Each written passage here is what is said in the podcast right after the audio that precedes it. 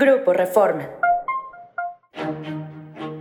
Esto es Agenda Reforma. Hoy es viernes 23 de diciembre. Nacional. Regresa embajador expulsado a México. El embajador mexicano en Lima, Pablo Monroy, emprendió este jueves el viaje de regreso a México tras haber sido declarado persona no grata por el gobierno de Perú, que le puso un plazo de 72 horas para salir de ese país. En su cuenta de Twitter, Monroy se despidió del país andino, al que llegó en marzo pasado como máximo responsable de la representación diplomática de México en Lima.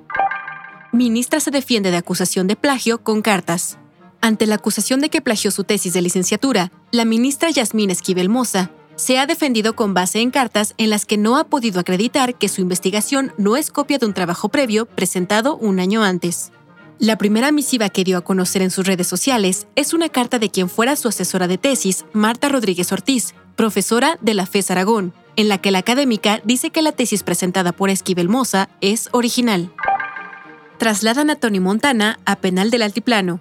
Antonio Ceguera Cervantes, Tony Montana, acusado de ser operador financiero y logístico del cartel de Jalisco Nueva Generación, fue trasladado al penal de máxima seguridad del Altiplano en el Estado de México, bajo resguardo de elementos del Ejército y de la Guardia Nacional.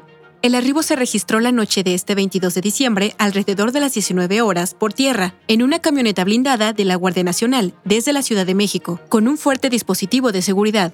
El convoy para el traslado incluyó un rino de la Guardia Nacional, dos tanquetas del ejército mexicano y al menos 10 vehículos oficiales con unos 60 elementos a bordo.